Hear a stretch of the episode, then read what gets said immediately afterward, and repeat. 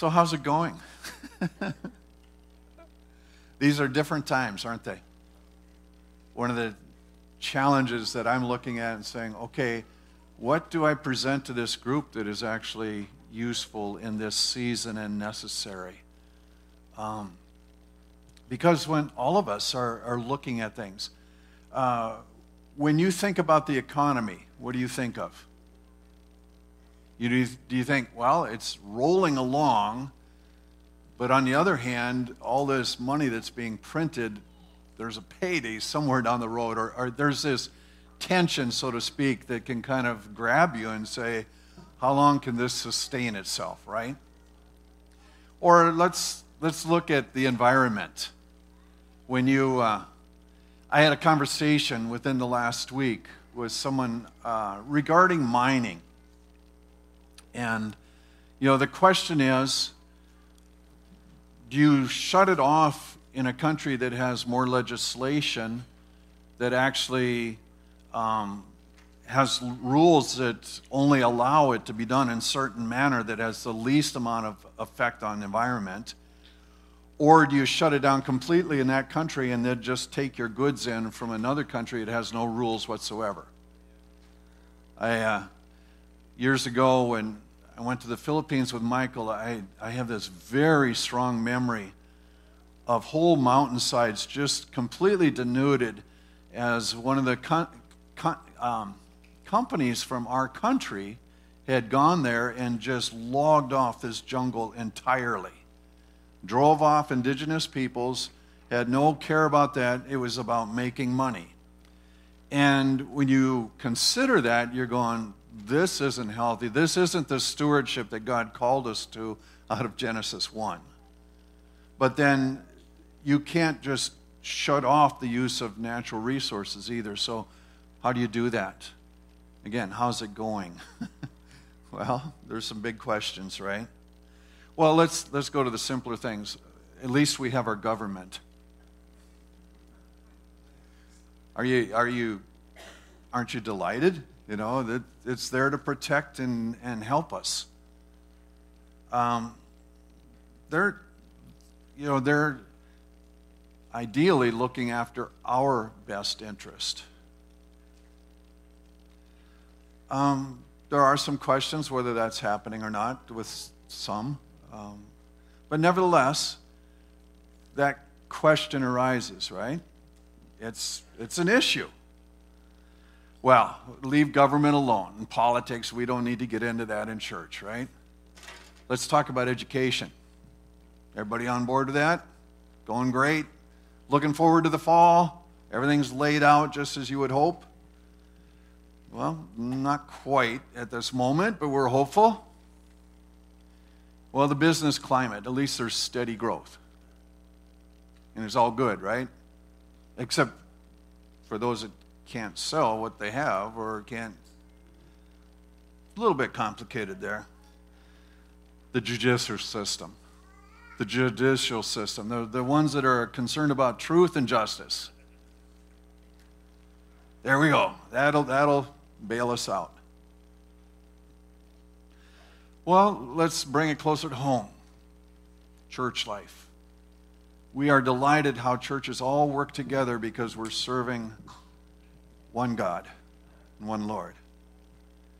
And, and, we love how everybody honors and respects each other, and there's just a full unity outside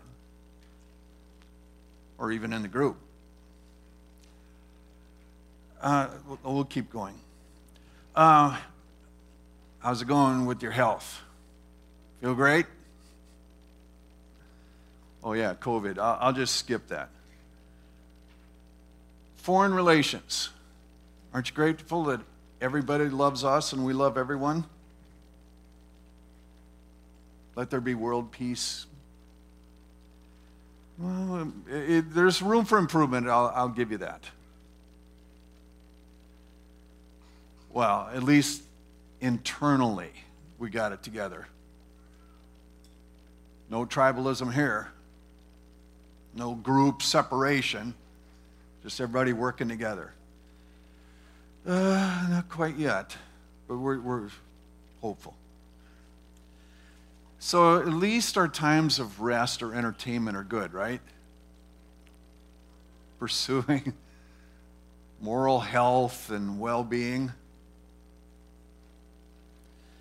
Yeah, well, maybe, maybe we should just focus on our own personal lives.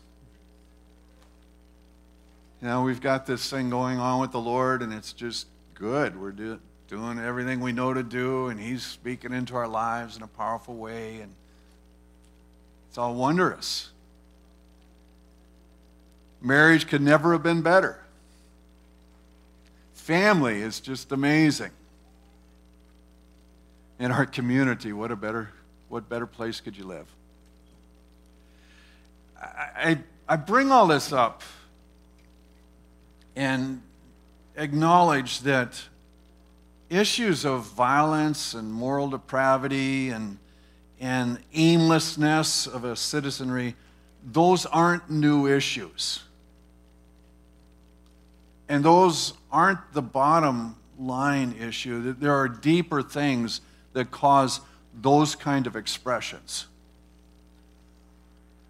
So, what I want to do is, is go back, and, and during this season, I feel like passages like the prophetic books of the Old Testament speak to me because the prophets are all calling out the people of that day and saying, These are the issues that you're dealing with, and it's very similar to today. And so there's a wonder in me that says, you know what? They were, they were dealing with things and there were answers even back in that day. And in fact, when you look at that, you're going, I'm grateful for a book or this document of the scripture that's several thousand years old and it's still relevant for today. I'm grateful for something that's withstood the test of time. And it's just not rewriting history in the moment or making your own history. But there is a, a thread that continues all through. And there's an opportunity to have our lives set, uh, uh, set in place through the Lord. Uh, I want to pull just uh, Isaiah 59 this morning. I want to kind of breeze through that and look at just a, a brief passage out of Titus. Isaiah in the 59th chapter makes this statement Look, the Lord's hand is not too weak to deliver you, his ear is not too deaf. Your sinful acts have alienated you from God. Your sins have caused him to reject you, not listen to your prayers. People are going, Man, it doesn't seem like God's here. Doesn't seem like he's answering us. You know, and, and their response was maybe our God isn't strong enough, or he doesn't care, or he's not involved. And Isaiah is saying that's not the issue. We've kind of wandered off in our own way and done our own thing, and then we're saying, Where's God?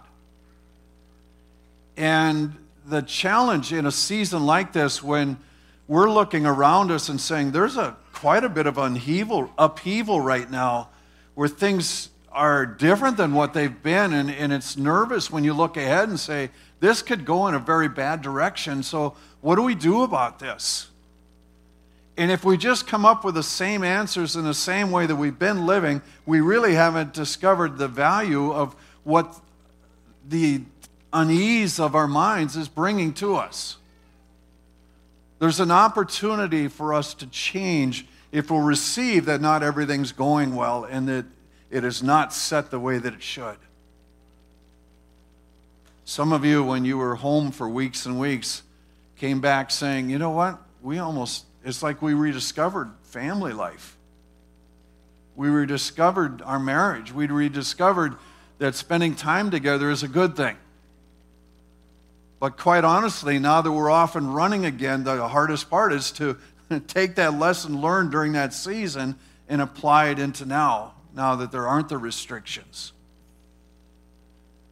So Isaiah's going, this is not a new issue and it's not going to have different conclusions. God didn't suddenly just go get old and, and go to sleep, but rather he says, You drifted away. And he goes on, he says, Your hands are, are stained with blood. and You're, and you're speaking malicious words. And he says, it's not healthy. But in the fourth verse, he says, No one is concerned about justice, no one sets forth his case truthfully.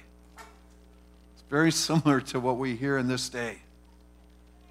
He goes on and he gives some illustrations. He says, It's like, um, like you're, uh, you're, you're distributing snake's eggs. He says, It's going to poison you.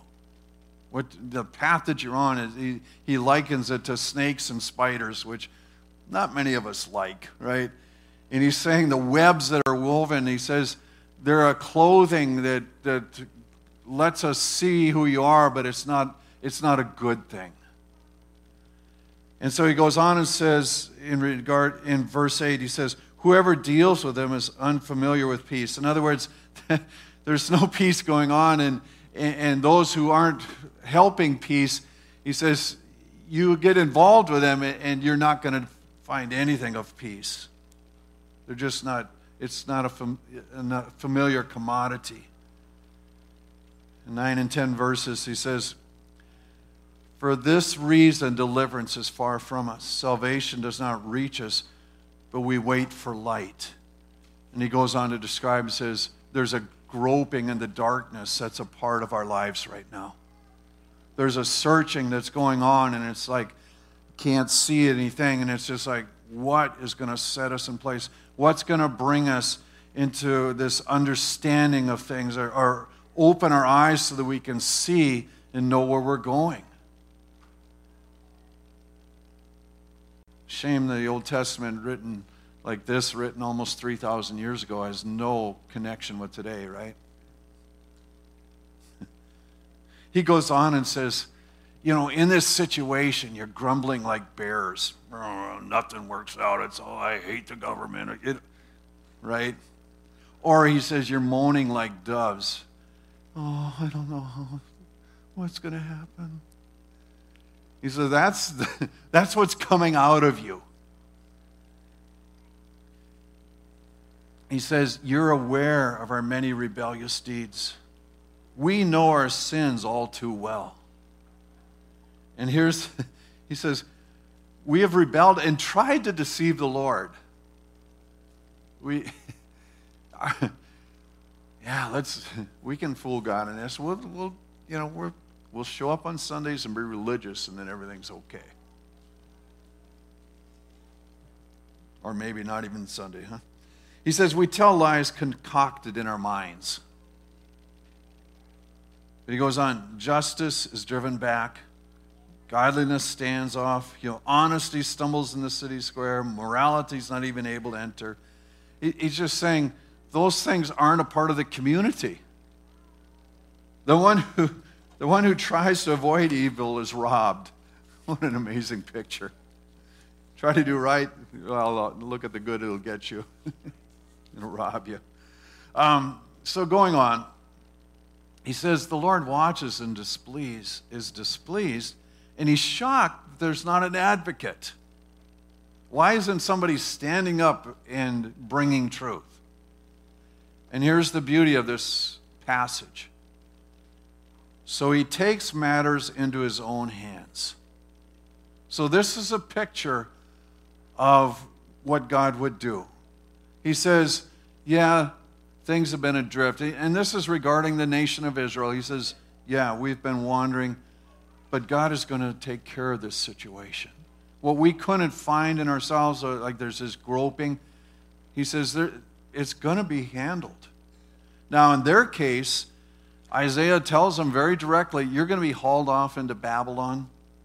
You're going to be there for years, and then you're going to be released and brought back but you're going to be restored.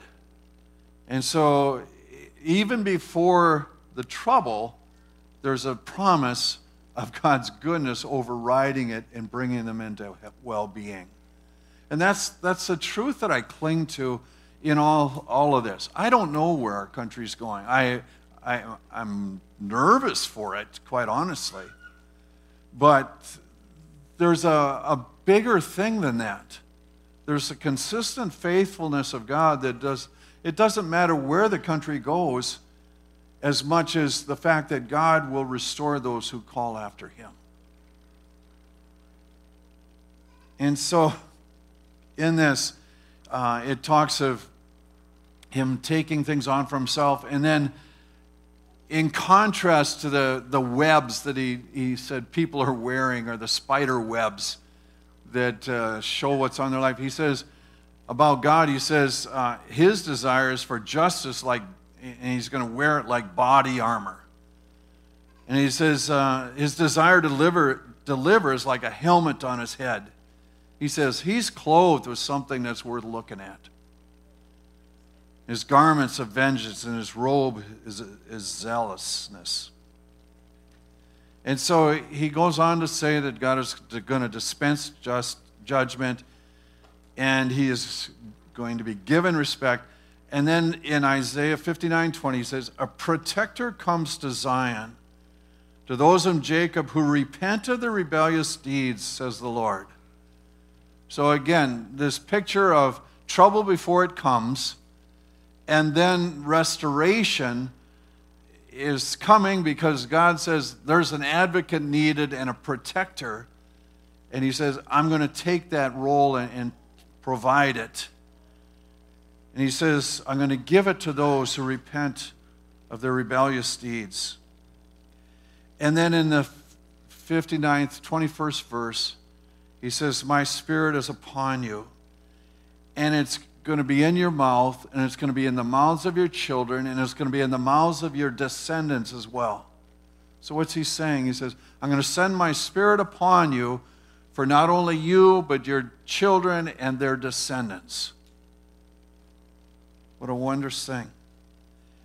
And then the bridge is made into the next chapter, the 60th chapter, and it says, Arise, shine, for your light arrives. In other words, the darkness is going to be driven back. And he says, There's going to be a bright light. And in regard to the nation of Israel, he makes this declaration Your family is going to be restored, and your wealth is, wealth is going to be brought to you. And so, in, in some ways, when we look at okay, what is the hand of God and what would be the fullness of his intervention on our behalf. And we look and say, the restoration of families and the restoration of wealth is part of that picture. Now, I want to jump over to Titus. Because in the New Testament, we have the work of Jesus and we have what he was called to do. And so I want you to listen to this out of Titus 2. For the grace of God has appeared, bringing salvation to all people. It trains us to reject godless ways and worldly desires and to live self controlled, upright, and godly lives in this present age. So he says, even in this age, when we look all around us and we see corruption at every level and we see things that aren't going the way that they should. He says what salvation is meant to do in our lives is transform us from the inside out. And it's to bring us into a righteous lifestyle and, and holiness as a people. It says, as we wait for the fulfillment, the happy fulfillment of our hope in the glorious appearing of our great God and Savior, Jesus Christ. So, in other words, he came to bring us salvation. He has taught us how to live, but it's not the end of the story. There is more to come. This happy fulfillment. I was looking at this this morning and, and thinking, in, in some ways, when, when God comes to bring us new life, it's declared all who seek will find, right? You knock on the door, it'll be opened unto you there's a promise given that if you're seeking for the Lord, it will be open unto you, it will be given to you. But then a little later, there's also this idea that you aren't just brought into it, but you're given opportunity to grow, to learn. You know, he says, if you're burdened and, and overwhelmed, he says, take my yoke upon you and learn from me. He says, I will teach you how to live. Learn from me. So he, he's given that opportunity of not only just entering, but growing in him. And then also now we have this, expectation of a future hope in Him, an eternal hope. In Titus, jumping into that next chapter, he says, uh, Paul's telling Titus regarding the, the people that are listening to him, he says, Remind them to be subject to rulers and authorities, to be obedient and ready for every good work. In other words, he says, Make yourself a good citizen. We can't, we can't control what everyone else does around us, but we have a responsibility in the Lord to do our best as citizens, to do what we can in our place. Says they must not be they must not slander anyone, but be peaceable, gentle, showing complete courtesy to all people. What a word for the day. To be courteous to everyone. There's a significant amount of application needed of that in our culture, right? We once were, we also were once foolish, disobedient, misled, enslaved to various passions and desires, spending our lives in evil, in envy, hateful, and hating one another.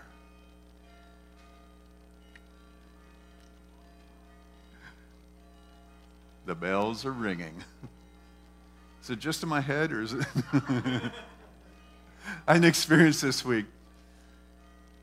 Met a lady and uh, must attend St. Michael's. And somehow it came out that I pastored Water's Edge. Oh, that church where they start playing bass guitar at 8 in the morning? yeah, it goes both ways. so we can't complain too much. Titus 3, verses 4 through 6. When the kindness of God our Savior and his love for humanity appeared, he saved us not by works of righteousness that we have done, but on the basis of his mercy, through the washing of new birth and renewing of the Holy Spirit, whom he poured on us in full measure through Christ Jesus our Savior and so we have been justified by his grace. We become heirs of the confident expectation of eternal life. What an awesome thing that is. And what an awesome word for us in this day. That even though all around us we can look and say, there's a lot of instability here, there is a stable path in the Lord that's available to us. There's a stability for life and peace that isn't going to happen anywhere else. When we talk about the fruit of the Spirit being love, joy, peace, patience, kindness, goodness, gentleness, self control, and I always leave out one. Anybody know which one? What's that? Faithfulness. There you go. It wasn't intentional, I just, it never sticks for me. But that said, He can place in us a temperament that's capable of walking through this season. He can develop in us a confidence that it sees His joy and peace in a time where others are struggling for it. It can be a significant mark on our lives, like wearing a clothing that says that this life has had an advocate come in this life has a protector caring for them. Let's pray together. Lord, we thank you for your scripture. We thank you for its endurance over time. We thank you that for thousands of years, its message still rings true. We ask, Lord, that you will cause us to consider our ways carefully to recognize that at times we have slid along with our culture and done things that are very profane. There are times when we have lost that sense of your presence, and it's as if we're groping in darkness. But you desire to bring your light to our lives, that you desire to be the advocate and the protector. Let us embrace that once again, we ask. Amen. Pray for God's blessing upon you. May your blessing rest on these your people. May you know the fullness of favor God intends for your life. May you discover with joy what it is to hear His voice and walk by His Spirit, knowing Him speaking to you each day. As each one goes into the community, I ask that you'll give them words of life to speak over others. I ask that you'll enable them to carry out the workings of your kingdom. Gift them with the supernatural. Be lifted up and exalted, our Lord, we pray. We love you this day. God bless you.